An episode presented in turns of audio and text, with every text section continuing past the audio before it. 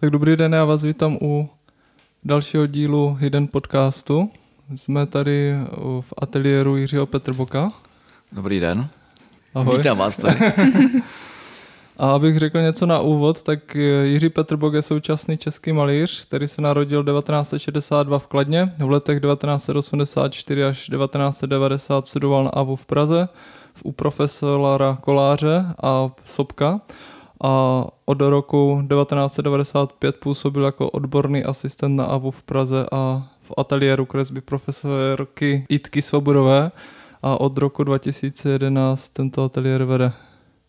Jinak eh, Jiří Petrbok je jeden z nejvýraznějších osobností českého umění v Čechách. V obrazech Jiřího Petrboka se prolíná reálný svět s imaginací, obrazivostí.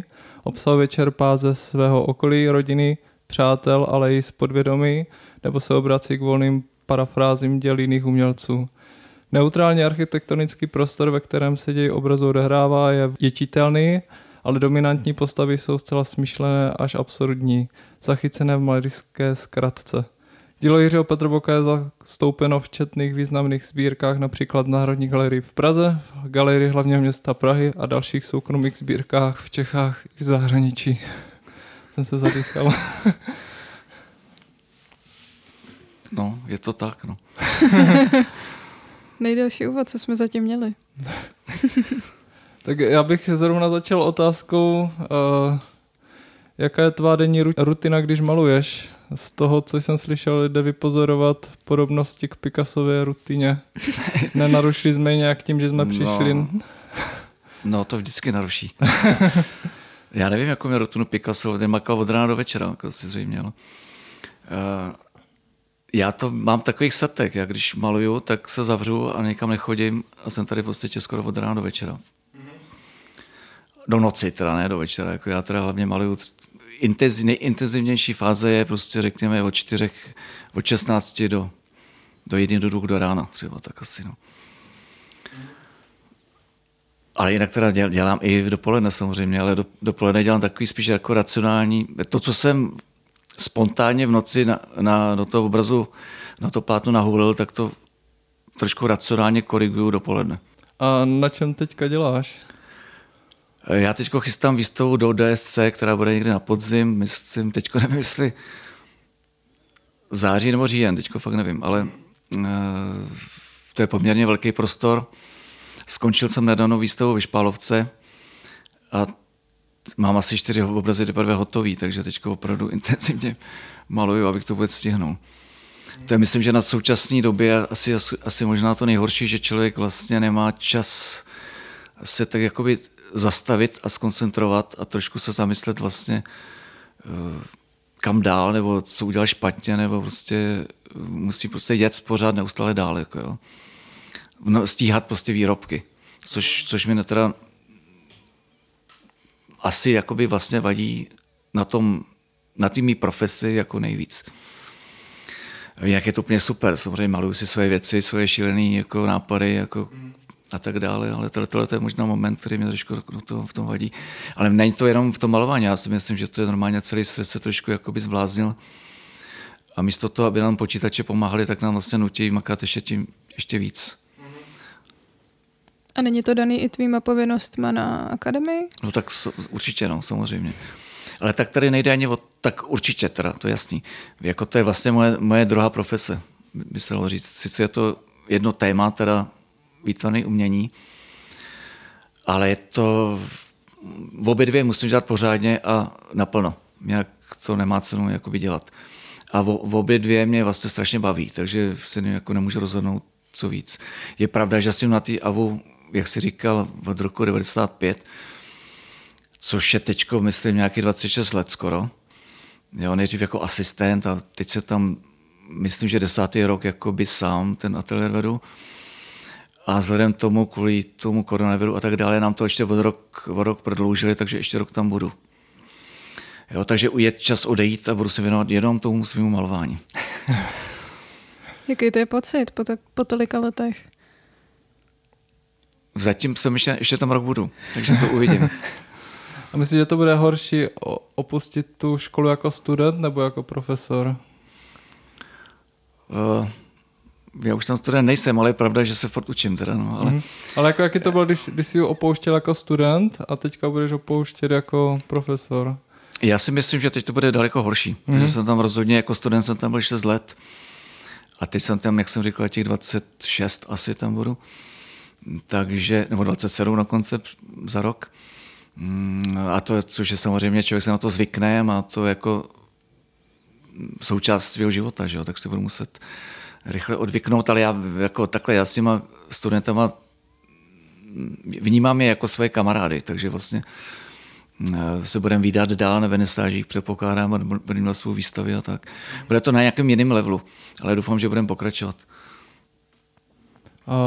A než začneš malovat, máš nějaké rituály, které, nebo nějaké pr- pravidla, které musíš se do té flow dostat? Mě takový ten, jako, než ten vlak roztlačím, tak mi to trvá takový dva až tři dny.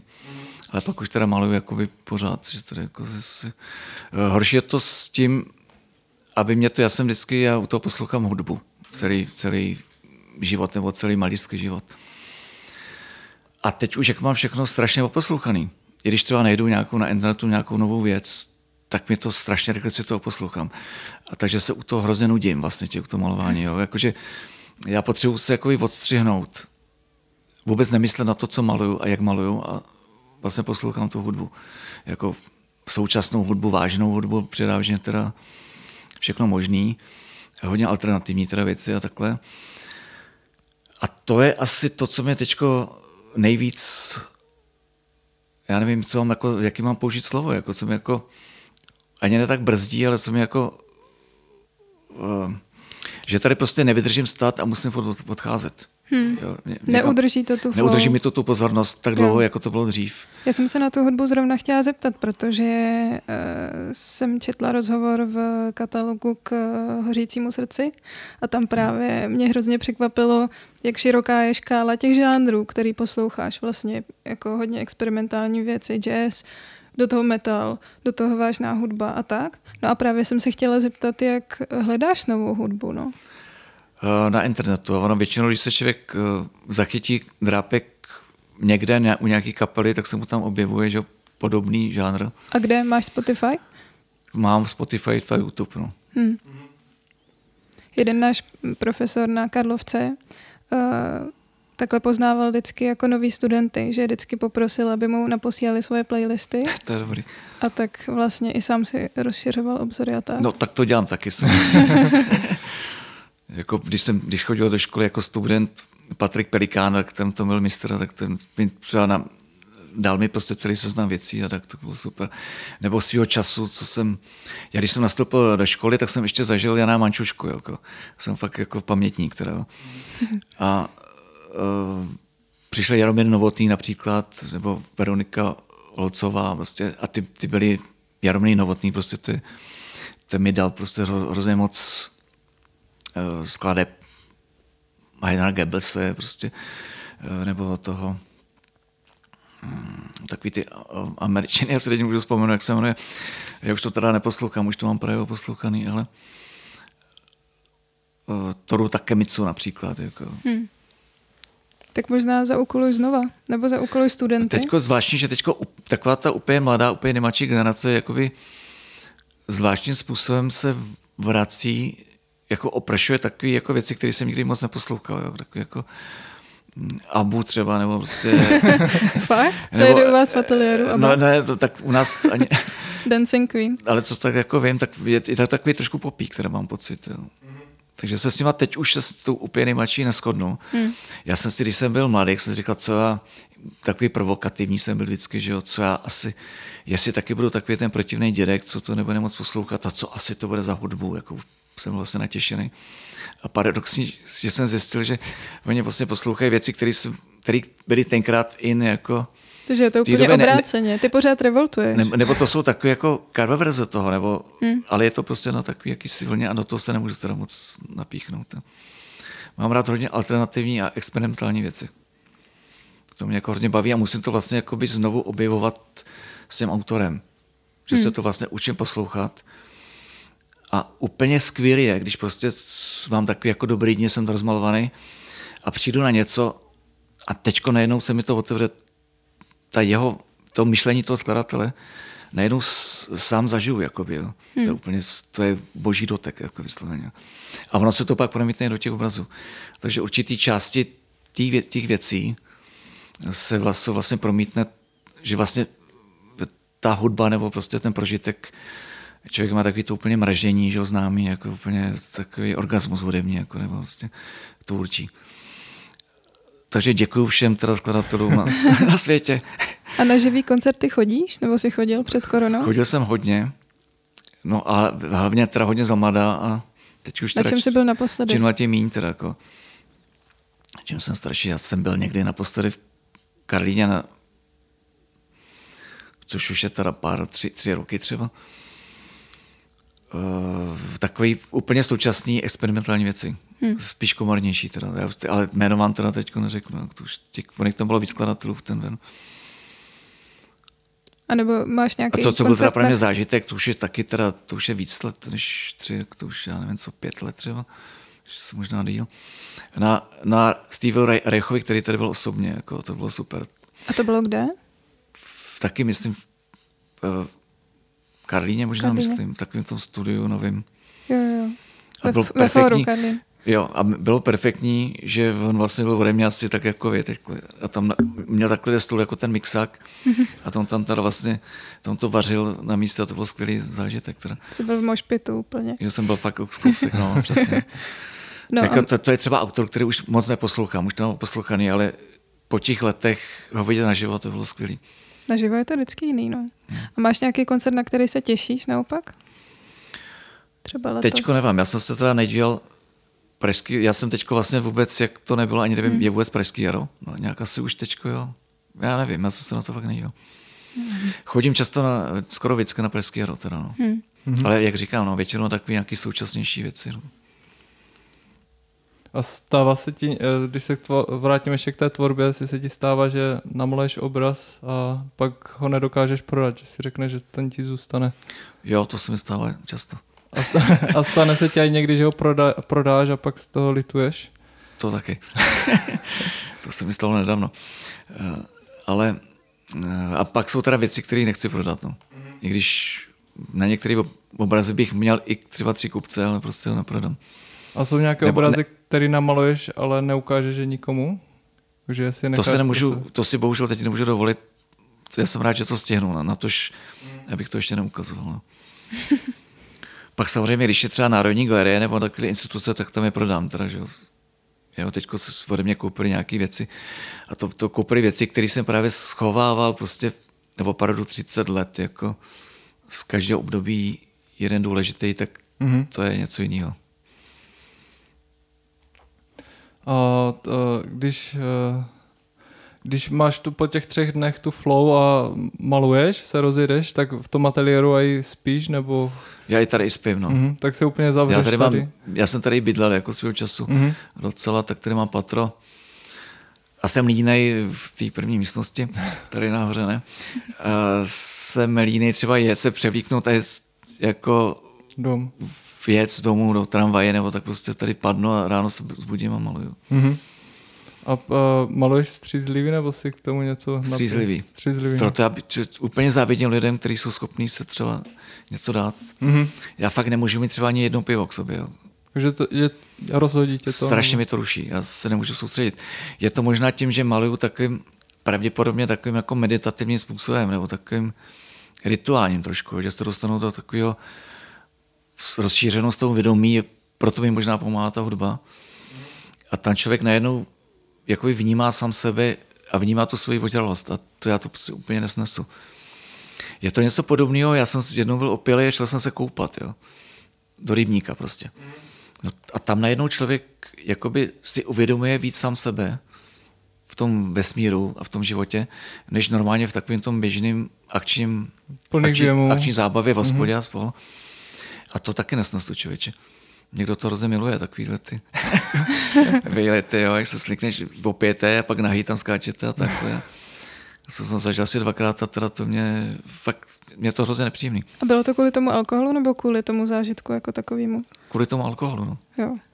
Že koupání v noci je v pohodě. No to je skvělý, no to je super, to je, to je skvělý. A kvůli tomu alkoholu právě, jo. Hmm. Já jenom to srovnávám že to úplně stejný, jako když maluju. Já jsem hodně dobře znal osobně sestry Válovi, například, který bydleli v Kladně. A ty například prostě si museli vypít flašku vína, než šli malovat. Jo. Seděli v seděl jsem tam s nimi kolikrát a tak dále, ale oni malovali, já jsem tam seděl. Že? Ne, že bych tam maloval, tak to ne. Takže znám lidi, kteří to takhle mají. No. A taky jsem si všiml, že hodně tvých studentů si vyměňuje obrazy mezi sebou. Jestli to děláš i ty jako s ostatními umělci, uh, jestli vyměňuješ no, obraz za obraz. No, nebo dílo. Ano, začal jsem tím, že jsem dostal první obraz od Jaromíra Novotného, už změněného. A tam se si uvědomil nějak, že vlastně to dobrý, nějak, nějaká taková vzpomínka. Já, to, a tak já si to teda od nich ale kupuju. Jo. A pak, když jsem speciálně, když jsem teda nastoupil jako vedoucí, tak jsem to bral i takovou jako, jakousi finanční podporu těch studentů. Já vím, že to nic moc není, jo, ale aspoň, aspoň každý drobný se hodí. Že? A když prodáš obraz, tak uh, řešíš nějak vztah s těma kupci a udržuješ si s něma vztah, nebo oni se pak vrací sami? Oni si udržují spíš se mnou, ale mus, musím říct, že teda mám takovou povahu, že se většinou s těma lidma kamarádím. Mm-hmm. Což není výhodný, protože pak jim dávám slevy, že jo. ale, nebo taky třeba ne. Ale oni jsou většinou bohatý, takže to oni nechtí. Ale uh, jenom chci říct, že vlastně mám docela velkou sbírku těch studentů. Těch věcí teda od nich. A většinou kupuju teda menší věci. A ten vztah, eh, když už nějaký student eh, odejde z akademie, tak s nima taky udržuješ vztah? Jo, většinou jo. Mm-hmm. Někdy se úplně ostřinou a vůbec netuším teda kam zmizeli, jo, ale to je celé výjimečný. Jako musím třeba říct. někdy se ukážou. Je takhle po těch venisážích, jak říkám, no prostě jsou to mý kamarádi. Mm-hmm.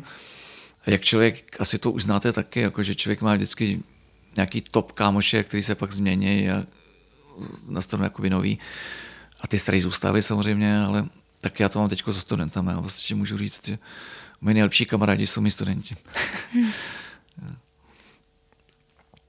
A jsou pro tebe tví studenti i určitou inspiraci? Eh, je to takový, eh, taková míza, taková energie. Mm-hmm. Jo, že prostě takový kopači do zadku, bych řekl, že mi prostě nenechají uh, usnout. Mm-hmm. Že furt mě nutějí se vyvíjet a uh, jakoby něco dělat a jsem jakoby s nima v takovém zdravém neklidu, myslel říct. No. Jak, jinak jako inspirací, že bych je nějak obšlech, to ani ne. Mě, já to mám spíš trošku naopak, že kolikrát se mi stane, že si jakoby něco půjčí a možná dokonce i nechtěně, že to tako podprahově. Jo. Tím nechci říct, že by mi něco, to ne, tak to nemyslím, ale prostě jsme pořád vedle sebe, vidíme své věci a tak dále, tak ono to není ani možný, aby se člověk neovlivnil. Jo, I já zřejmě si, si má ovlivním, ale nedělám to záměrně, nebo není to ten inspirativní zdroj, jo, možná pod Prahově. Ale uh, abych to dopověděl, chtěl jsem říct, že prostě někdy se mi stane, že prostě něco ty studenti namalujou a já už potom jako bych to nemohl dělat. I když hmm. jsem to třeba dělal už před deseti lety, to bylo ještě ve škole, první třídě a já jsem to dělal, jo. ale jako byl pocit, jako bych to dělal po ní. To je jediné, co mi trošku na tom vadí. Jinak mě to jedno, že to dělají, jo, ale pro mě je to trošku zdržující tenhle ten moment. Ale to říkám jako zajímavost, jo. Jako já mám na tolik nápadů, že to nepotřebuju nějak jako, že to můžu dávat. No když, když jsme u těch tolik nápadů, když eh, a Narud, když maluje, tak přichází z obrazu do obrazu a jsou, třeba pracuje na, zároveň na třech obrazích a s, rozhovorem, z, roz, z rozhovory s tebou jsem měl taky pocit, že tvoříš na víc věcech najednou. Uh, svého času jsem dělal na hodně věcech najednou, jo, že třeba deset obrazů. Teďko, teďko mám rozdělený třeba dva, tři, ale většinou, většinou jako by si mezi tím, teď mám spíš jako takový od, odpočinkový proces, že najednou maluju trošku něco jiného než na tom druhém.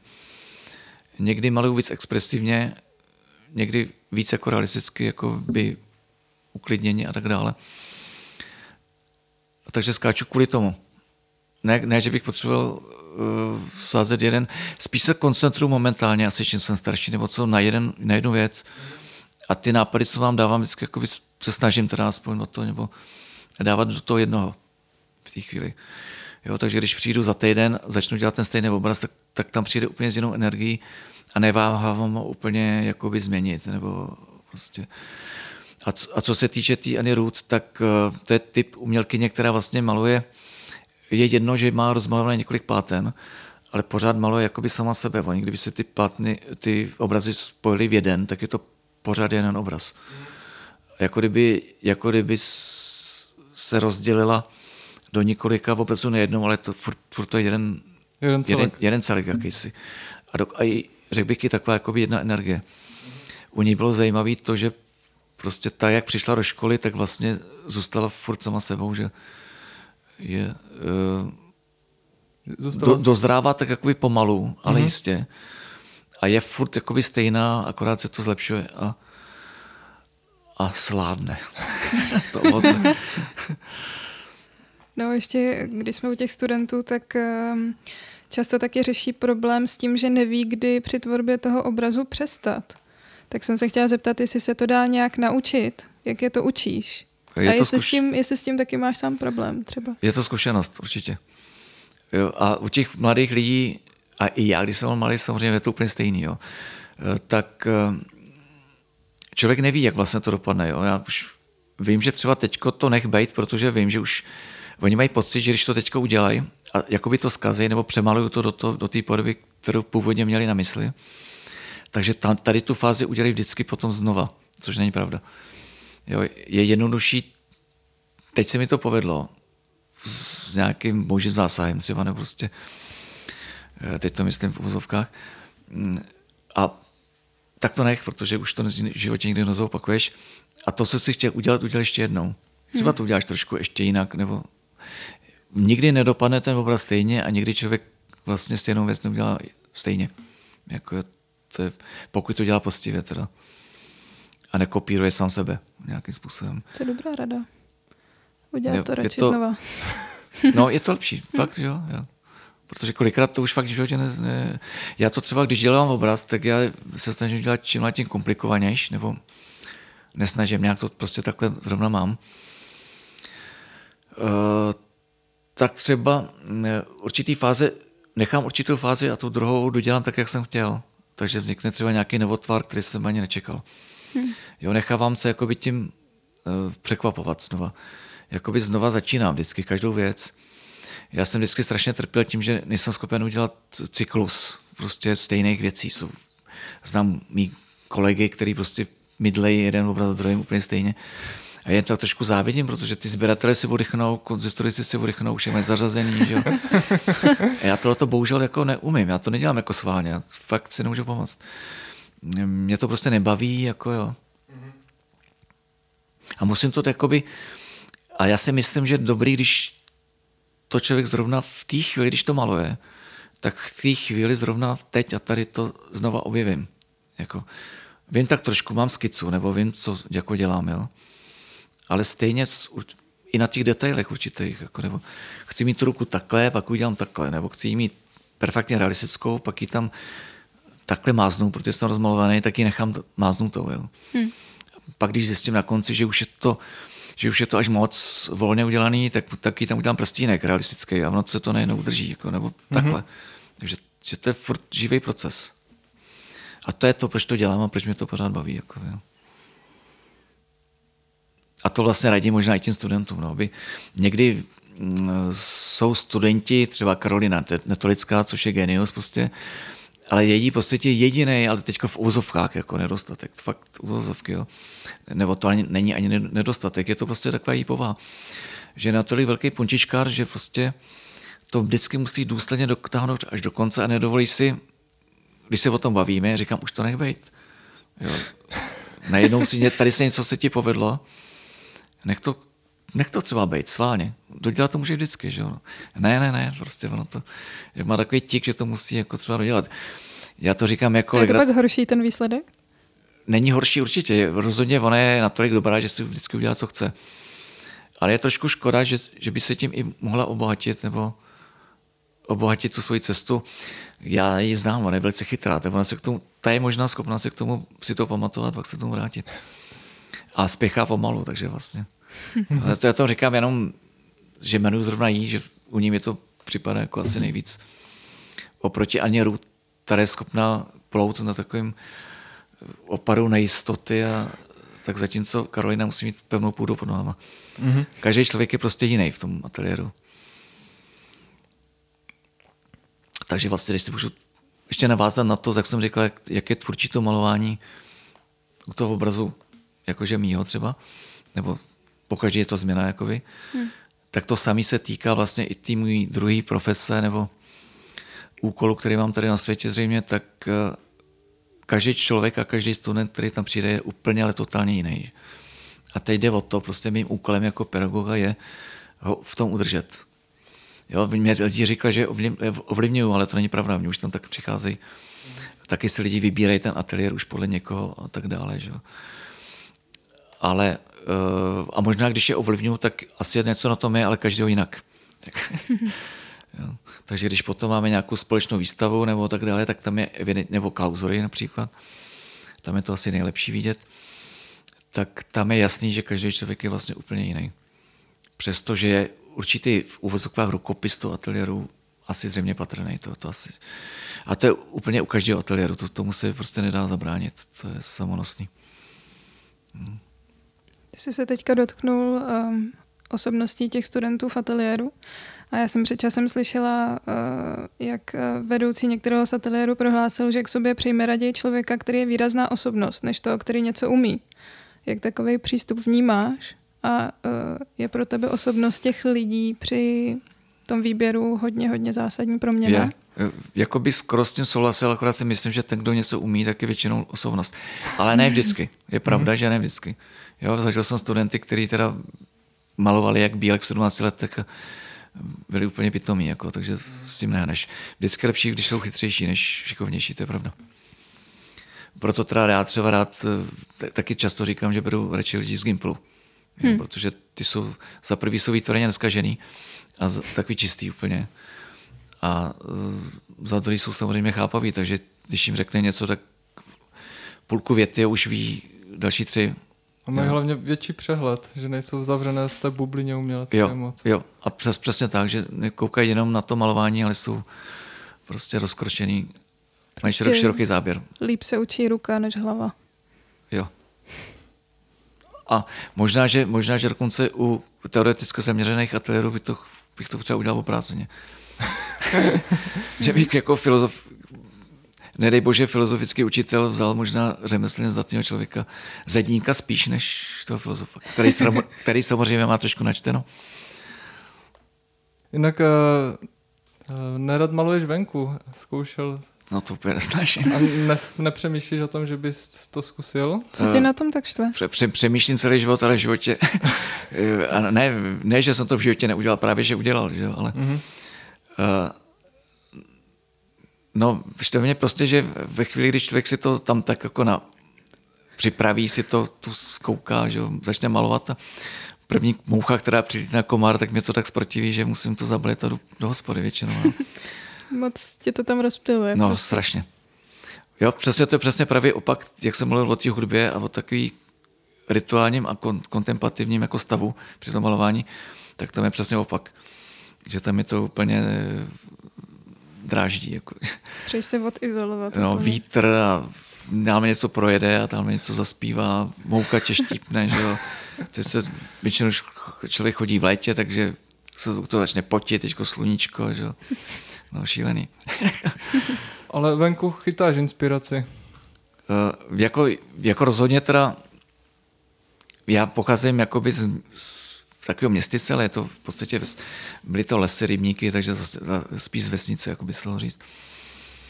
A tam jsem nachytal, jako když se člověk podívá na, na kůru, tak jestli chce umět malovat, tak ať se podívá na kůru stromu. Mm-hmm. Tam to je všechno.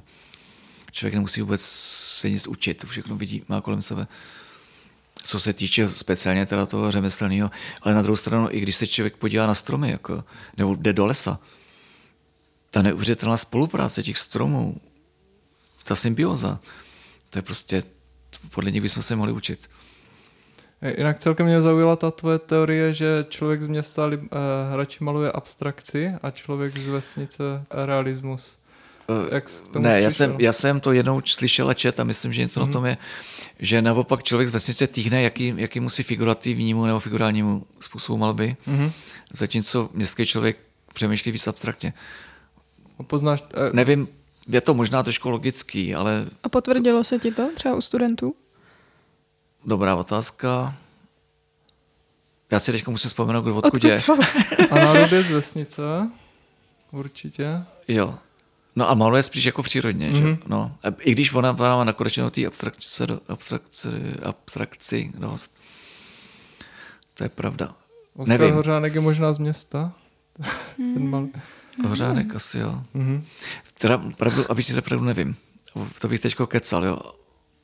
Nemůžu, Nebo u kolegů, to je jedno, nemám to, nemám to takhle Kamarádů. smapovaný přesně. z branže. Uh, co se mě týče, tak u mě určitě, ale prostě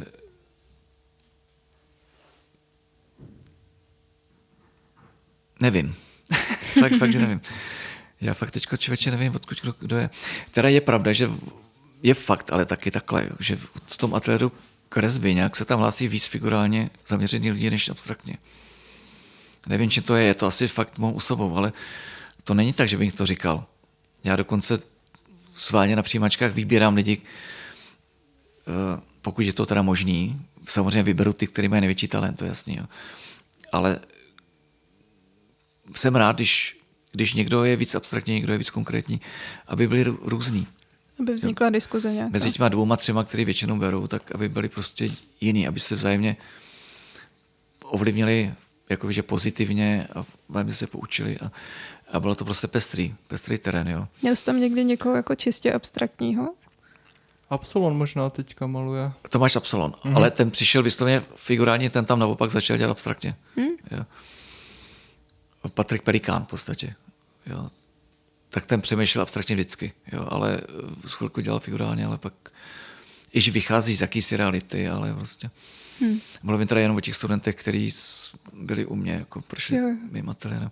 Jinak samozřejmě, já když jsem byl u Jitky Svobody asistent, tak to bylo to byla ne, ne, naprosto skvělá spolupráce, teda musím říct. jo. A eh, my jsme se právě doplňovali. Ona byla taková jakoby vykliděná, spíš abstraktně myslící, já jsem spíš naopak byl úplně ší, jako vyšílený a experimentoval jsem, jo, že se tam začal dělat sprejem, když si dám Martin Káňa tam přišel, tak, tak mu říkám, tak začni dělat tu figuru sprejem, že jo, protože to, všichni se zasmáli, ale nicméně pak se z toho stal hejt a začalo se jinde dělat tím sprejem, že jo.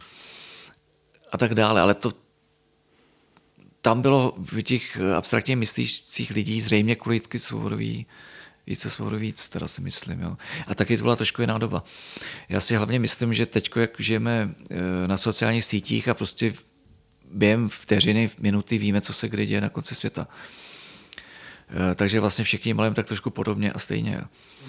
A cítím, že i v tom v uvozovkách abstraktně konceptuálně umění je čím víc prvků jakoby vizuálních a reálných.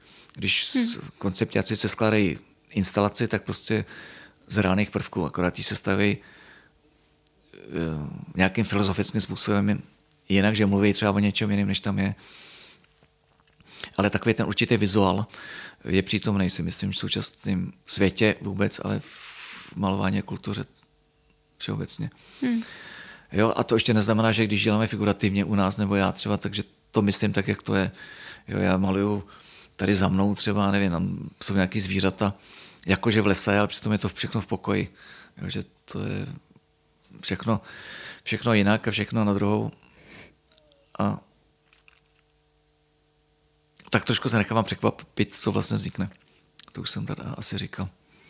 Když jsme u toho ateliéru kresby, tak to je jeden z posledních klasických ateliérů návu, který ještě dbá, mi připadá, dbá ještě na to řemeslo. Já jsem na to dbal, dbal vždycky. No. Já se totiž myslím, že i kdybych i lidi, kteří prostě dělali potom na počítači a předtím měli normální, e, prošli normální drezoru jako malíř- malířskou řemeslnou, tak vždycky nějakým způsobem byli bohatší.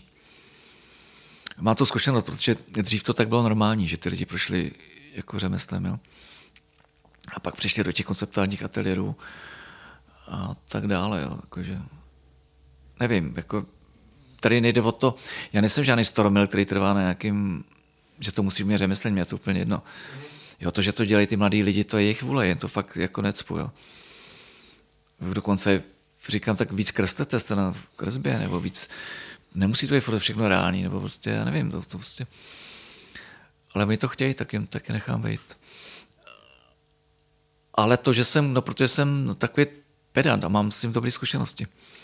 Já si myslím, že by se lidi měli na, umět namalovat, co chtějí, protože jinak budou otroky svého omezení, jakože jinak budou malovat blbě jenom protože jinak malovat neumějí. A to neznamená, že když někdo umí malovat eh, dobře, takže pak nemůže malovat blbě, když tak je to trošku těžký, teda to je pravda. Mě trošku vadí na těch novějších ateliérech, že ti jednotliví studenti si nějak tou tvou tvorbou neprotiřečí, že všetci jedou tu, ty stejné názory. Jakože tam není žádný konflikt zájmu, že všetci jedou... Uh, teďko myslíš mezi sebou nebo mezi mnou a Jima? Nebo... Mezi sebou, jako v tom ateliéru. No, protože každý, no, jak říkám, no, mm-hmm. je, mhm. ta otázka, jestli beru osobnosti. Právě protože beru osobnosti, doufám teda aspoň, ale myslím, že je to i vidět. Tak každý dokáže být sám sebou a je, je jim radí, nebo říkám, nebo je spíš vedu, to nejsou ani rady, nebo také spíš koriguju, teda by se dalo říct. To. E, tak, aby s tím sami sebou zůstali. No. To je prostě podle mě to nejdůležitější. Taky se stane, že se začnou ovlivňovat a je, jen to hned na to upozorním. Bacha na to. Jo. Tady si nejdou nakažený trošku. A pracuji s nima jako, jako vy opravdu s jednotlivcami. Někdy, někdy to jde úplně samo, jako u T. třeba, nebo Honza Uličný. No. Prostě to byly diskuze tak opravdu kosmetického rázu. Tam se, se snažil trošku něco, aby udělal aspoň jedno záčiští v životě reálně, stejně jak udělal po svým. A myslím, že mu to jedno záčiští pomohlo teda. Ale nějak jsem ho nechal být, jako, co mu budu říkat, že, když to jde. Když vidím, že to nejde, no tak, tak se snažím trošku s tím pracovat a zjistit, proč to nejde. Většinou je to tak, že ten člověk není na svý parketě. Že jakoby se vyhodil z kolejí a tápe, že jo, tak mým úkolem je spolupráce s ním, než já mu to budu říkat. Koukneme se na to, hmm. Veme si třeba staré věci a teď si řekneme, kde, kde se to stalo, jo. Kam, kde jako odjel, někam pryč. A většinou se to jakoby zadaří. A pak to úplně člověk vidí, jakmile naskočí na sebe, tak najednou úplně se rozsvítí a rozkvetou. Jako. Mm-hmm. A ne, uh, nebojíš se, co se z toho ateliéru stane, až odejdeš? Jako tak ta si, budoucnost toho ateliéru. Já si myslím, že změna je život. Jako mm-hmm. Rozhodně vždycky se to občerství. Jo. Jako to, to, to se nebojím. Jako. Mm-hmm. A má těch studentů hrozně moc, takže už... Tak asi nabral si, pět, ne? Teďko zcela výjimečně, protože se k nám hlasilo, když spočítám k tomu i ty, i ty jako co se hlasili jako na druhém místě, který byl asi 30, tak mm-hmm. jich bylo asi 80, no tak jsem měl trošku morální povinnost vzít jich trošku víc, teda, no, než, než dva jenom. Jo. Předtím jsem vzal jenom jedno například, jo. Mm-hmm. takže vlastně jsem to trochu vyvážil. Máš volno. A navíc ty z těch pěti byly dvě holky, který jsem, o kterých jsem uvažoval už rok předtím. A který potvrdili za ten rok, když chodili ty desky, že jo, tak, tak se pro, i proto jsem teda jich vzal teďko. A to bylo stále výjimečný, to jsem v životě tak tolik nevzal. A myslíš, že aj, eh, že konz, konzultují i ti studenti mezi sebou, že se vyvíjí samým? Já si myslím, že to jo. Mm-hmm. Buď konzultují, nebo to jenom vidějí, jenom pod, mm-hmm. prostě jenom odezíráním. To si myslím, že je důležitý moment toho ateliéru, že se vlastně učí sami mezi sebou. A i teda i mezi jinými ateliérem samozřejmě. Mm-hmm. Jo, to jako určitě. To funguje samo. No já jsem se právě uh, setkal s ateliérem bez vedoucího pedagoga a myslíš, že to něco může takového fungovat? Jakože jestli by mohla být eh, na AVU ateliér, kde není vedoucí a třeba vybírají nové studenty, ti, co tam už studují. To takového já, autonomního. Já to beru jako zajímavý experiment, myslím si, že rozhodně může. Mm-hmm. Bylo by dobrý, kdyby byl teda jenom jeden, aby byla alternativa, aby se z toho nestalo potom, jako, že to už to bude vždycky tak a všude. Mm-hmm. Podle mě to vychází z hodně z nátory a z povahy a schopností a tak dále těch jednotlivých studentů a zájemců o studium. Protože ne každý na to je. Jsou úplně různý povahy. Jo. Někdy, některý jsou úplně suverénní a vůbec jako to nepotřebují, jsou sami, sami sebou vedoucí, to úplně jedno. Ale někdy, někteří jsou totální introverti, až psychotici, takže ty potřebují trošku mít pocit, jaký se opory. Já jim třeba nemusím nic říkat, ale stačí, že jenom přítomnost, že můžou se zeptat. Jenom ten pocit, že můžou, jo, si myslím teda, je důležitý. A ne všichni věří svým studentům, a teda myslím jako spolužákům, taky se může stát, že to budou brát jeho radu jako, že mu sválně říká blbě, aby on jo, jako rivalit, tam ten, určitá rivalita. Ta konkurence, no. Konkurence, a to je vždycky a vždycky bude. Až si řík, budeme říkat, co chcem, jo, tak vždycky jde o prachy. Jako. Oni pak ve finále se tím budou chtít živit. Mm-hmm. A tam oni, oni si nejde. A těch peněz je určitý balíček. A z toho balíku se buď dá jemu nebo, nebo tomu druhému. Tak to prostě je. No, my jsme právě předtím měli takovou diskuzi o tom, jak to bude v budoucnu vypadat, protože jsme se i bavili o tom, jak hodně studenti teďka jako překračují ty škatulky těch ateliérů, jako žánrově prostě se hodně vyvíjejí a tak a že vlastně už zaměření těch, žánr, eh, těch ateliérů někdy nedává smysl, jako ten název toho hmm. ateliéru. Jo. Že třeba v budoucnu se budou jmenovat jenom podle těch vedoucích a ještě hmm. víc v budoucnu třeba tam ani ty vedoucí nebudou potřeba. Hmm. A takhle jsme jako jeli.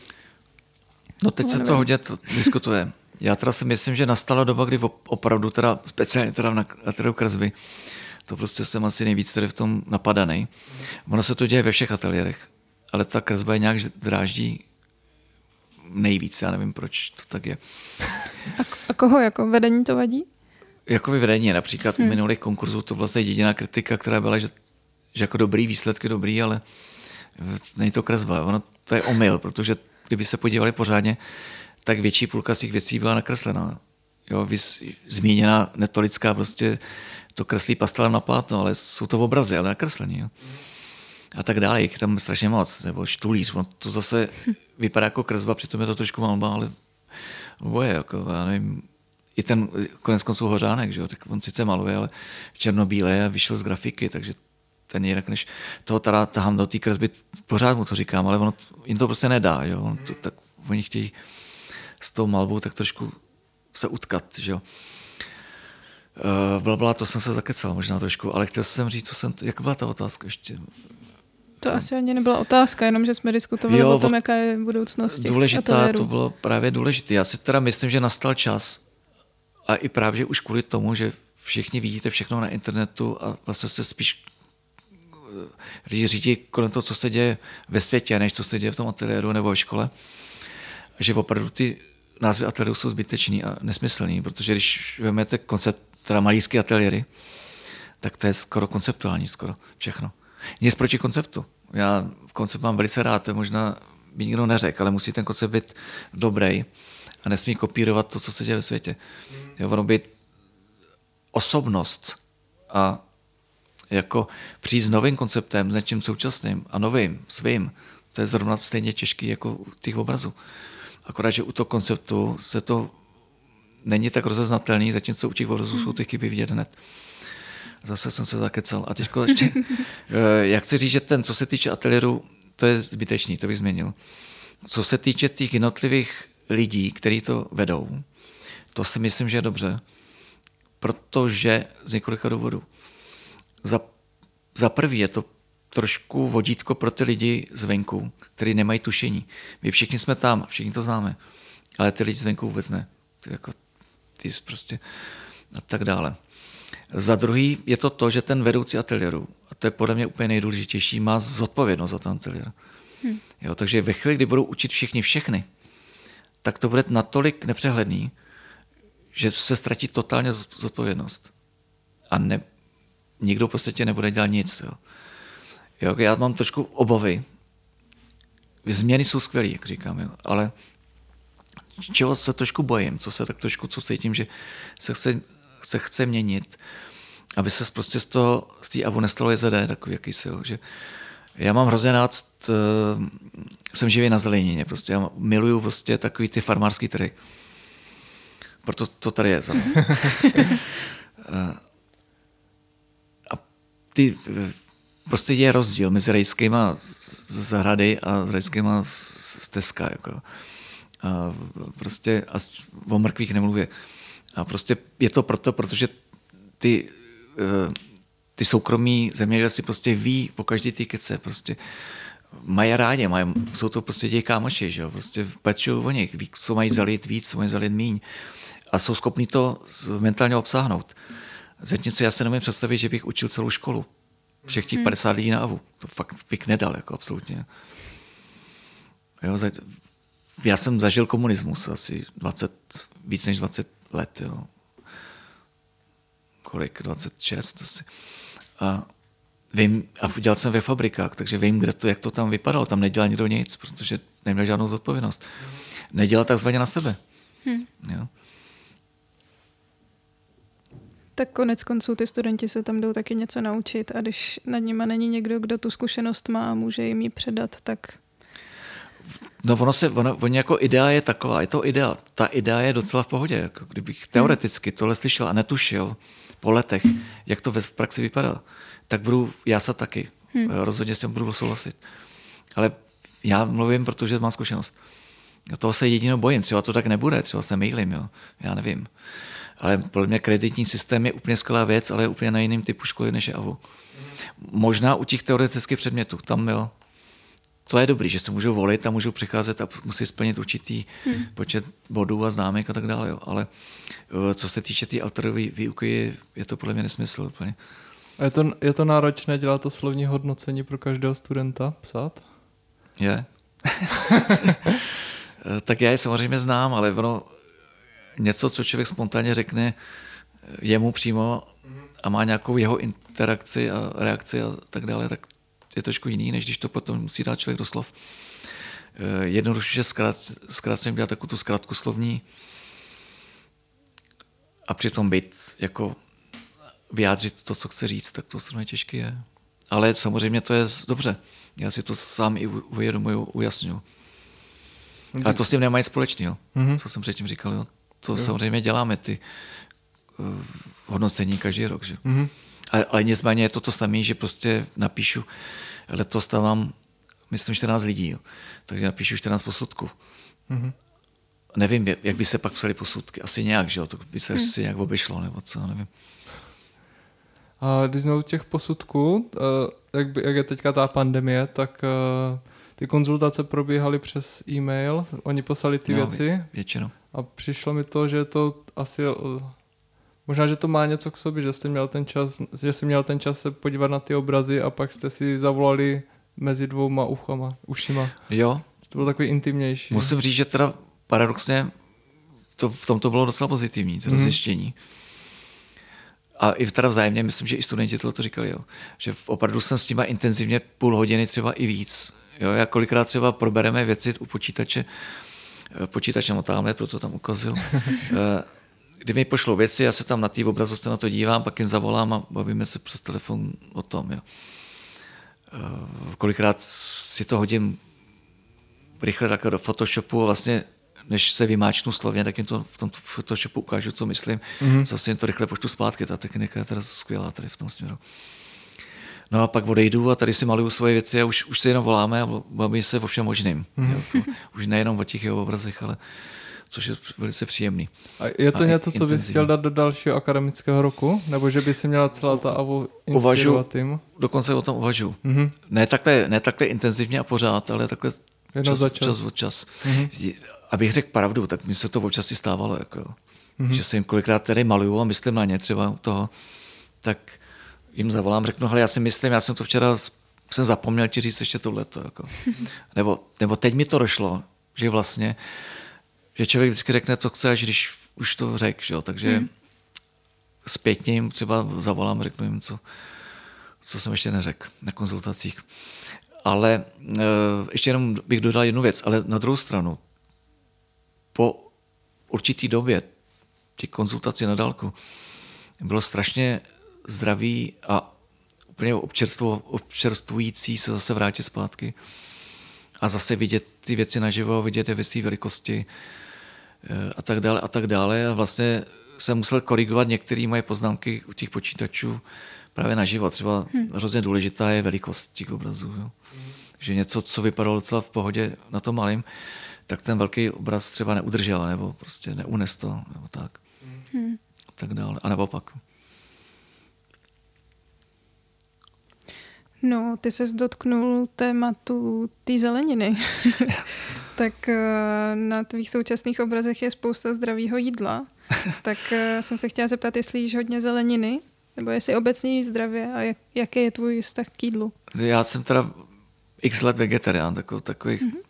takový úplně čistý, řekněme 10 let. Předtím nějaký ty ryby nebo to, ale tak postupně. V podstatě od té doby, co jsem lez na AVU, jsem trošku s tím začal. Což je, na AVU jsem lez v roce 2004, teda 1994, co povídám. Škoda, no. E, jo, takže tak trošku s tím koketu už od jak žil s tím vegetariánstvím, ale někdy to za těch komančů to nešlo, jak teď, teď už ty možnosti jsou. A já říkám, ty farmářské trhy je má záchrana. Jakoby. A na který chodíš? Uh, tady na Smíchově, ideál. Mm-hmm. U Anděla. Mm-hmm. Uh, no takže k tomu mám velice kladný vztah. A myslím, že si vařím docela zdravě. No. Si to většinou vařím sám. A změnilo se něco v průběhu fa- uh, pandemie na tvém vaření? Uh, na, na tvým byl jsem opatrnější. No. Jak to? No, že jsem jako se, při nákupu, tak, nebo? No při nákupu, ale pak hlavně tak, takový ty balený jídla, to je v pohodě, že? tak jsem to tady třeba jo, takový ty první fázi úplně Jasně. jsem úplně, úplně tím posedlý, ale pak jako jsem tím prošel a pak jsem se na to normálně vykašlal. Já jsem prostě žil, jako by to nebylo. Tak když se to tepelně upravuje, jak je to v pohodě, A pak ne? už je to v pohodě, no jasně. Mm-hmm. uh, ale změnilo se, naučil jsem se pek, pec trohlíky třeba. jsem si tady pek. Tady? Jo, jo, v normálně pateléru. Nebo třeba i doma samozřejmě, v troubě, ale tady mm-hmm. jsem měl, mě už se to rozbilo a měl jsem tady tu, já jsem kdysi dávno od, od matky dostal... Remosku? Remosku, jo, jo, jo. tak v remoce. No. Tak ty si možná pak řekneme recept. no, droždí prostě. No. Je, to, je to trošku časové náročný. No. Mm-hmm. A je to lepší než kupovaný rohlík? Uh, je to jiný. Mm-hmm. A chleba si neskoušel? Zkoušel, ale tak je to jiný. No. Hmm. Taky to vyšlo, je to, je to já nevím, je to spíš jak, taková placka, spíš, spíš je to takový jako, jak jsou takový ty placky v turecký, nebo nán. No, ale ne, to myslím takový ty úplně placatý, jo, tak, takový ty nadejchanější. Jo, no, no, tak ještě moc co vychytávat. Jo. co se týče zase motivů z tvých uh, posledních obrazů, tak uh, už na tvý výstavě ve Špalovce mě docela zaujaly boty postav na tvých obrazech a jde z toho vypozorovat jistý zájem o tenisky a všimla jsem si, že i ty sám poměrně výrazný páry nosí. Uh, jde o nějakou netušenou nebo tušenou oblast tvýho zájmu? jo, já, já než, teďko nevím, jak to mám říct, aby to nevyznělo blbě, já si nemyslím, chodím. Já hrozně rád mám módu, prostě sleduju modní časopisy a tohle, ale od, jak od malička. Uh-huh. Já jsem vyrůstal prostě na chatě se sestřenkama a tam jsme prostě sjížděli takový ty moní časopisy a oni byli dvě, tak měli převahu, takže jsem jako si s nima vystřihoval to ABčko, nebo se to jmenovalo, takový ty Jo, takový ty panenky. Nikoli v autíčka, ale panenky, jak které jsme si jako oblíkali. No, a tak se, mě to hrozně bavilo, takže to jsem... To je super. Takže takhle, to mám od, od malinka. Takže to, to a to ti baví. vydrželo doteď? Do, doteď. Takže moda mě, tě baví? To mě strašně baví. Jaký značky tě baví? Uh, nej, nejvíc kupuju Uzary. A to je reklama, možná. ale uh, tak... Já tím, tím, jak jsem starší a přišli prostě takový ty jako hodně hubený kaloty a takový, ty, ty, už, ty, už, ty už má docela dobrý. A tak já jsem si v tom připadal jako stará buzna, prostě to fakt nešlo. Jako, tak jak chodili ty pánové, si, břicho ani moc nemám, ale jo, ať jako ty dlouhý velký nohy, že jo, jako ty hubenoučky nožičky v tom, takový mm. jako tučňáci trošku. Jako. Tak to nešlo, takže jsem si našel takový alternativní. Vrátil jsem se zpátky k sekáčům, mm-hmm. kde jsem si, to je všechno ze sekáče, co mám na sobě, 20 korun, jo, nebo 30. Jako. A k tomu jsem si ale kupoval, kupuju boty. Mm-hmm. A aby zase nevypadal jako z, nějaký z kanceláře, protože s mým starým ksichtem, tak jsem si k tomu vždycky koupil nějaký kecky, no, takže jsem to mm-hmm. jako mhm. vyvažoval.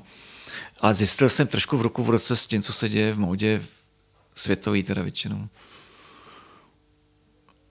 já nevím, jestli Dolce Gabbana nebo co, ale takový ten Španěl nebo Ital, má takový dlouhý vlasy, ten, ten mě jako baví asi nejvíc. To je, hm, taky nevím jméno, ale vede Gucci, ne? Gucci, jo, jo, jo. Ano, hmm. tak to mě baví asi jako vůbec nejvíc, protože ten je hodně tvůrčí, ten člověk. Teda. Jo, jo. A vlastně, když se podíváš teď na jeho současné přehlídky, tak to je fakt, jak když snese zasekáčů. A teďko to naspojuje takovým skvělým způsobem. Jako, mm. Ty máš pěkný tenhle ten kabát například. Jo, děkuji. Ty bys tam jako... A to je, to je moc minimalistický na Gucci, jo. ale on je takový maximalista hodně. Tak ten bych k tomu měl ještě červenou masku.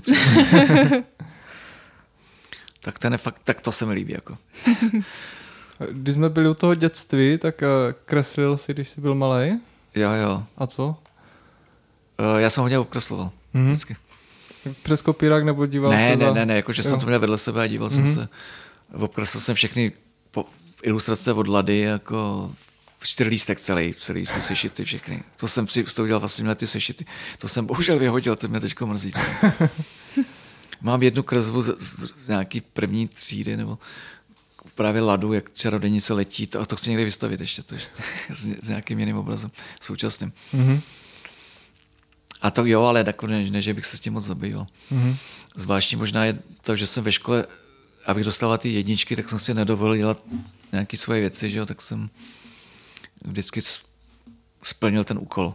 Jo. Takže ne, že bych byl nějak výrazný jako ve škole, nebo to, mm-hmm. to, mhm. to spíš doma jsem si kreslil. Ale dobře mi to živilo, teda musím říct, že jsem potom, když jsem byl trošku starší, tak jsem maloval takový ty za komačů nic takového nebylo tady, jo. Jaký ty plagáty Pink Floydu a prostě, tak jsem jim to maloval doma. Dvacku za jeden, to bylo tenkrát docela dost. Tak. Hmm, dobrý. nebo takový ty tabla, jo, nebo takový ty, tak asi trošku, trošku bylo jasné, že mě to trošku baví, no, že mi to ne, no, ale ne, že bych se tomu moc věnoval. Já jsem začal až potom, když jsem vstoupil do fabriky, eh, s, o té země chtěli mít strojní promyslovku, abych učil nějakého strojaře. A já jsem dostal trojku z matiky, takže jsem šel se učit zámečníkem, jako, s maturitou teda potom. Jo. A, no, a pak jsem teda na základě toho, takže od 15 let prostě nemám prázdniny, jsem pracoval. Hmm. To byl normální měsíc, měsíc jako prázdnin, pak jsem normálně dělal ve fabrice od těch 16 let. Tak. Takže jsem věděl, že prostě musím něco, něco totálně změnit. Takže, nebo tam chcípnout. Takže jsem prostě začal intenzivně kreslit no, a malovat se. Pak jsem se teda udělal přijímačky, na, naštěstí tam jeden soustružník měl průmyslovku Žižkov, jako střední, myslím. A tak jsme se trošku spolu bavili, tak jsem ukázal nějaké věci a on řekl, že udělal zkoušky na AVU. A říkal, no jsi asi blázel. Jako. A to zkus to, no. Tak jsem to zkusil a mě nevzali teda, a na podruhý už mě jako, že mě vemou, pak mě taky nevzali a na potřetí mě vzali. No. Chodil jsi tam konzultovat mezi tím? když mě po druhý řekl, že mě veme a nevzal, hmm. tak jsem šel s deskama. To jsem, to jsem takhle vzal za tu obrovskou kliku, která byla ještě větší na té AVU. Uh, jsem tam, já jsem tam chodil předtím s těma deskama, úplně jsem se strašně bál. A on přišel úplně zazářil, řekl, no kon, to je jsem rád, že jste přišel. To byl ten Radek Kolá, Kolář. Mm-hmm. oni, oni ty hajzlové vás vyhodili, já jsem tady u toho nebyl, prostě ještě jste přišel úplně jako... Takže mě pak vzalo na potřetí. No.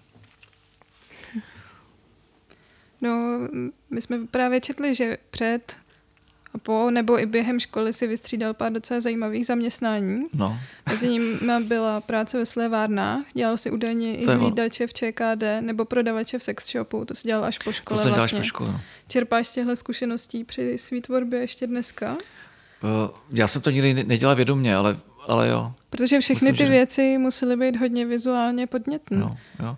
Tak možná v tom sex shopu, když jsem dělal, tak tam jsme dostali takový, ani ne z toho porno jako takový, jo, ale spíš takový katalogy, když byly oblečeny v takový, gumu, takový ty fetišistické obliky. A to jsme dostávali takový, ono to bylo skvělý samo o sobě. Teda, jako, mm-hmm. Teď bych to ani nemaloval, kdybych to jenom vytrhal, pověsil. Nemáš to někde ještě? Ty časáky. Hmm. To už jsem bohužel vyhodil, no, litu hmm. toho. Škoda, no. Já Třeba jim to chodí do dneška, třeba, tak... Já jsem se musel zeptat, mám tam ještě kámoš, to do teďka tam dělá, takže to je dobrý nápad.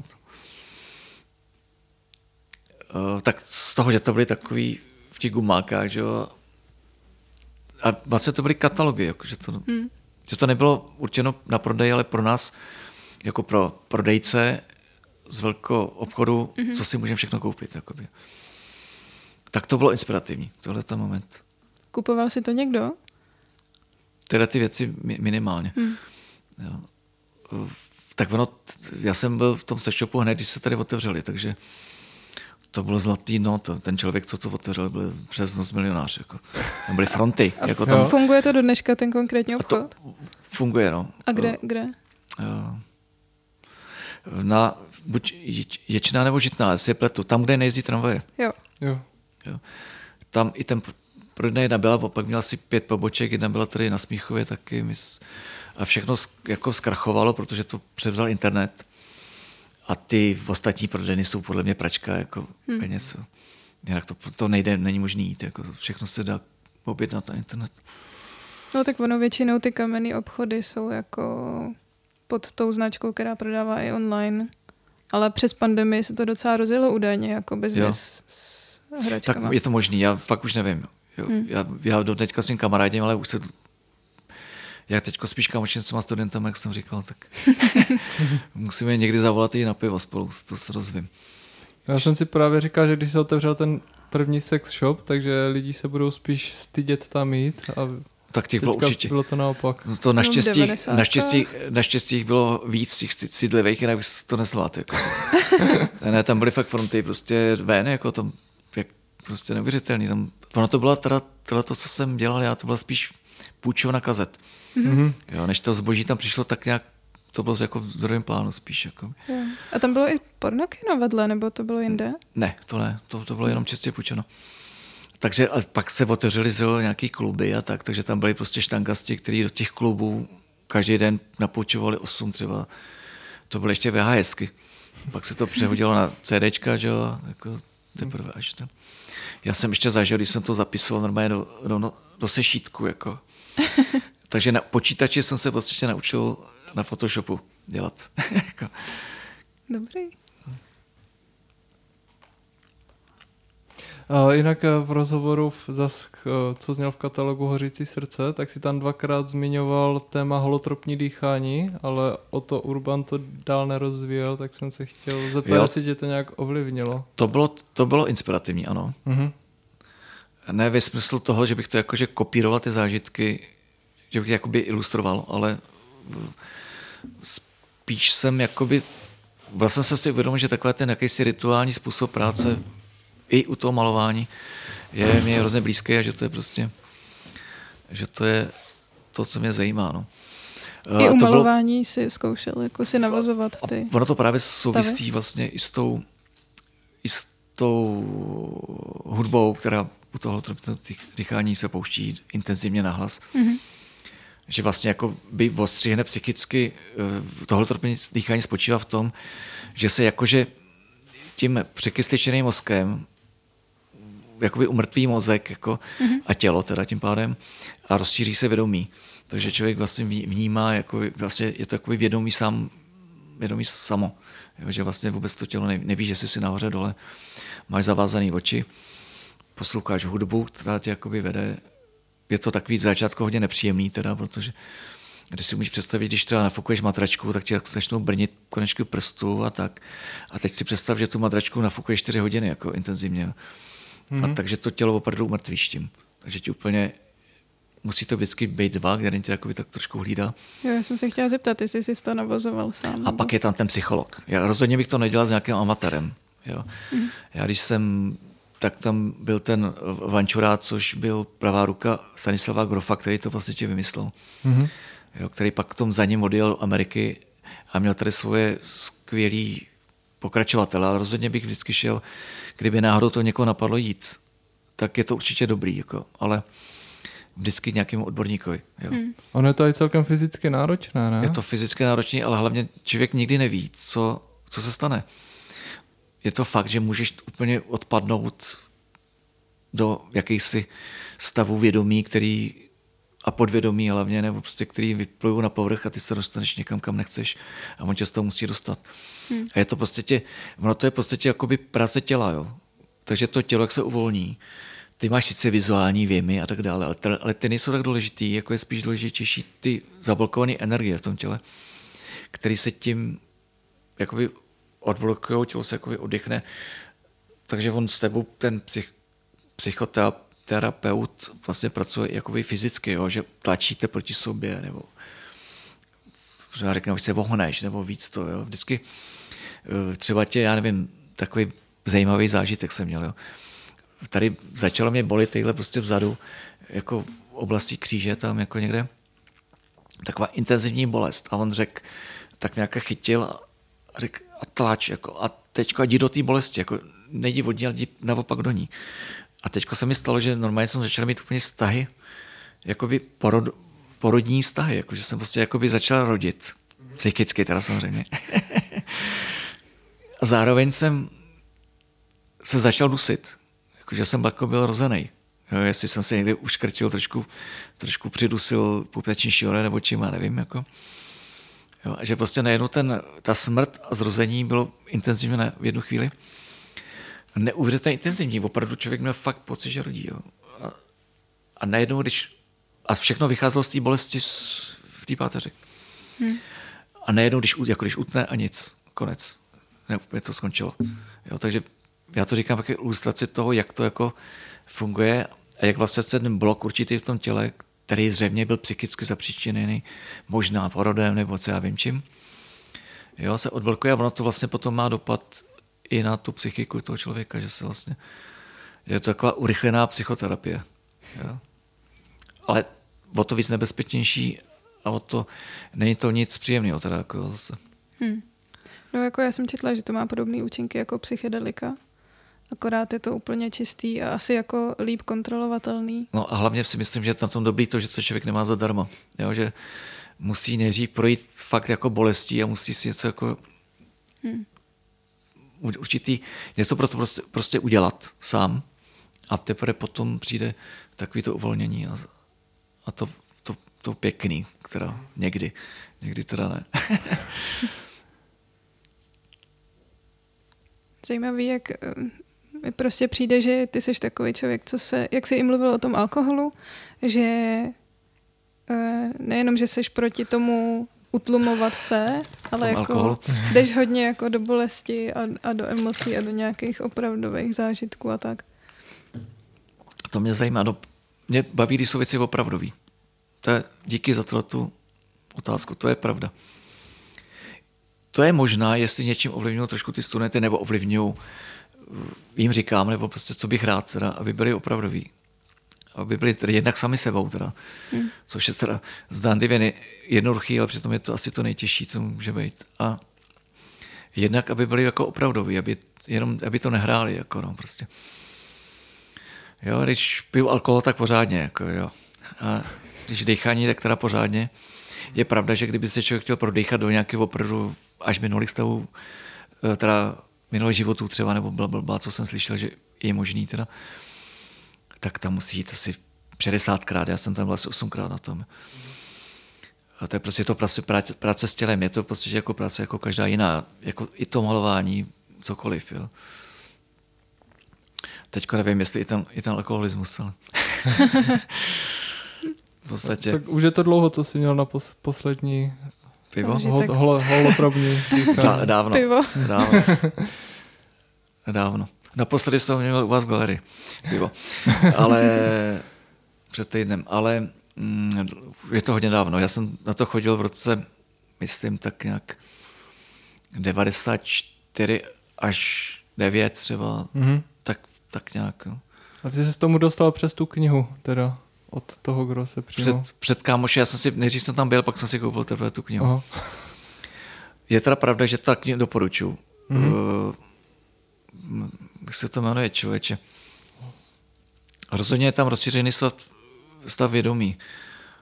A jsou dvě ty knihy. Jedna z nich je jako le, je lepší, teď se nemůžu vzpomenout. Já jsem ji někomu půjčil na Umpromce a od té doby nemám. Tak vrátit, prosím, pokud někdo poslyší. Mozek a jeho vědomí, nebo něco takový, nějak takhle. Mm-hmm. Se mhm. to nemůžu vzpomenout. Musím teda říct, že ten Grof to napsal geniálně, teda, že, protože popsat tyto psychické stavy slovama a větama je strašně teda těžký. A že se mu to teda opravdu povedlo úplně úžasně, že to, co jsem potom čet post, jsem naprosto přesně věděl, O čem mluví? O čem mluví, no. Mm-hmm. Možná dokonce i dobrý to teda zažít, aby člověk věděl, co píše. Teda. To, to asi oboje správně. Tak já si to určitě přečtu. To stojí za to. Něco na tom fakt je to teda. Tak jo? Tak děkujeme. No počkej, ještě, já myslela, že navážeš ještě na to strašení. Jo, uh, no to, to je taky, taky mě to za, za, zaujalo v tom rozhovoru v katalogu k hořícímu srdci, že, že se setkal se strašidly. Jo, A i v rodině to máte. To jsem se setkal uh, v baráku v rodině proto, protože to byl dům, takový rodinný dům v Kladně, mm-hmm. starý prostě. Do dneška teda ještě stojí, protože malima komouši teda zbourali, ale těsně. Rok předtím teda přišla revoluce naštěstí, takže se, se zachoval. Jo. A tam jsem měl, když jsem potom se dostal na AVU, tak jsem se tam přestěhoval k babičce, kde mě teda teta uh, Košařová nabídla, kde kdysi bydlela, kde jsem mohl teda místo ní bydlet, což jí teda za to zpětně děkuju. Teda děkuju do nebe tam. Protože to mi hrozně pomohlo, že jsem měl prostě svůj prostor, prostor kde jsem i spál, jakože, a do, toho, do té Prahy to bylo relativně blízko z toho Kladna. Proto to Kladno teda. No ale nicméně tam jsem právě, to bylo známý tím, babička vždycky vyprávěla, jak tam viděla ty stračidla a tak dále. Já jsem říkal, no jo, vlastně, ale pak jsem to tam teda zažil sám taky. Jako. Jo, i žena tenkrát ještě nežena, ještě přítelkyně, která tam spala občas, tak, a která je naprosto racionálně myslící. Prostě tak říkala, prostě vstávej, vstávej, jednou se mi stalo. A ona viděla normálně, jak nade mnou leží mr- další člověk, jako celý od krve. A říkala, vstávej, já jsem tady, já jsem úplně šílený, třeba na, to byl zážitek její. A mm-hmm. Já jsem tam viděl prostě normálně astrální průhlednou bytost, která tak jako nad kamnama tak jako tancovala. A zjišťovali jste, kdo to je? Co to je za Já lidi? jsem to jednou si nechal od jakýsi vědmy, která na dálku jako se nap, jakože napojila. Jo. Nevím, jestli to má věřit nebo ne, ale prostě. Mm-hmm. A dostal jsem výsledek, přišli mi na dopis, teda, co teda na to přišli se svým kámoškou. Že, výsledek. Že teda se tam usídil jakýsi malý zlobivý chlapeček z Berlína, když bombardovali Berlín po, mm-hmm. po válce. Rusáci, američani teda možná. Tak eh, prostě jemu ten barák nějakým způsobem připomínal ten barák v tom Berlíně, mm-hmm. který byl zbořený a nějakým způsobem jsem prostě uvíznul tady v tom. A on těch strašil tam bylo jakože údajně víc, ale on byl takový jako taková, taková jako osobnost razantní, který prostě tam všechny ovládal a byl neuvěřitelně zlomyslný, takže vlastně takový ty jako zlý věci vlastně dělal on. Mm-hmm. Tak tohle to byl výsledek pátrání. No ale co s nima máte dělat, to, to, to ti neřekli? To mi neřek, to už se nepamatuju. A hrozně říkala, ať už nedělám žádný holotropní nechání. fakt? jo, jo, fakt. a, a taky, taky prostě, že babička tam totiž v tom baráku vyvolávala duchy. Ono v té době, když ona byla ještě relativně mladá, tak kolem té války a po válce bylo jako v modě vyvolávat ty duchy a vlastně ta psychiatrie, psychoterapie, ale ono se to dostalo i do umění vlastně, že? Tak bylo hodně trendy, takže prostě tam vyvolali duchy a údajně teda tímto způsobem ho tam nějakým způsobem vyvolali a on tam zůstal. Jo, ho přivolala babička. Jako by, babička zřejmě. Jako. babička s tetama a spol, ještě tam asi chodili kam příbuz nějaký kladeňačky. No u nás v galerii taky strašilo, jo. ale jenom takový, že třeba ve, ve 4 hodiny ráno spadla uh, lžička v kuchyni na zem, nebo z ničeho nic spadly knihy. No, Kroky to, jsem slyšela taky. No, no, tak to je ono, no. A tak já, a národ mi právě poradila, že mám říct tomu duchovi, že potřebuju klid, ať mi dá pokoj a Daniela začala používat nějaké vykuřovadla. To nebylo kvůli tomu, to vůbec nesouvisí. Ale možná Ale on to... tam byl dřív než ty. jo, to je pravda, možná třeba, třeba to je jeho žádost, žádost abys ty odešel. K tobě, abys ty odešel. Aha. tak budu o tom přemýšlet. Taky jsem slyšel, že, že některý, s některými se dá mluvit, no, v pohodě. Mm-hmm. já jsem tady měl, já jsem, taky jsem byl teda mimochodem, a to s tím souvisí, na, na, na Jahuasce měsíce v Ekvádoru. A potom, a pak určit, určitý lidi. To tě to prostě... inspiroval Janek Štulíře, nebo to bylo obráceně? Ne, to jsem ještě neznal, to ještě jsem tam byl dál. Před... Silvestr tam 50 jediny, takže to je před osmi lety. A měl jsem tady potom týpka, který to provozoval v Čechách, v tu Ojasku a tak jsem se pozval na návštěvu, tak mi to tady taky tak jako šamanským způsobem vykouřil, no tak... jo, protože Takže údajně, že, i, že i tady prý jako straší. No, taky Jaký jsem, tam gasti? Tak, taky jsem, bývalý. přesně, tak tady se to vybízí. Pro posluchače jsme v bývalý hospodě. Jo. no, tak si ho taky pozvem. Máš ještě nějaké otázky? Tak jo, tak já děkuji moc za rozhovor a ať, ať se daří. Jo, já děkuji za zájem a mějte se pěkně. Tak jo, naschle. Nas, čau. Ahoj.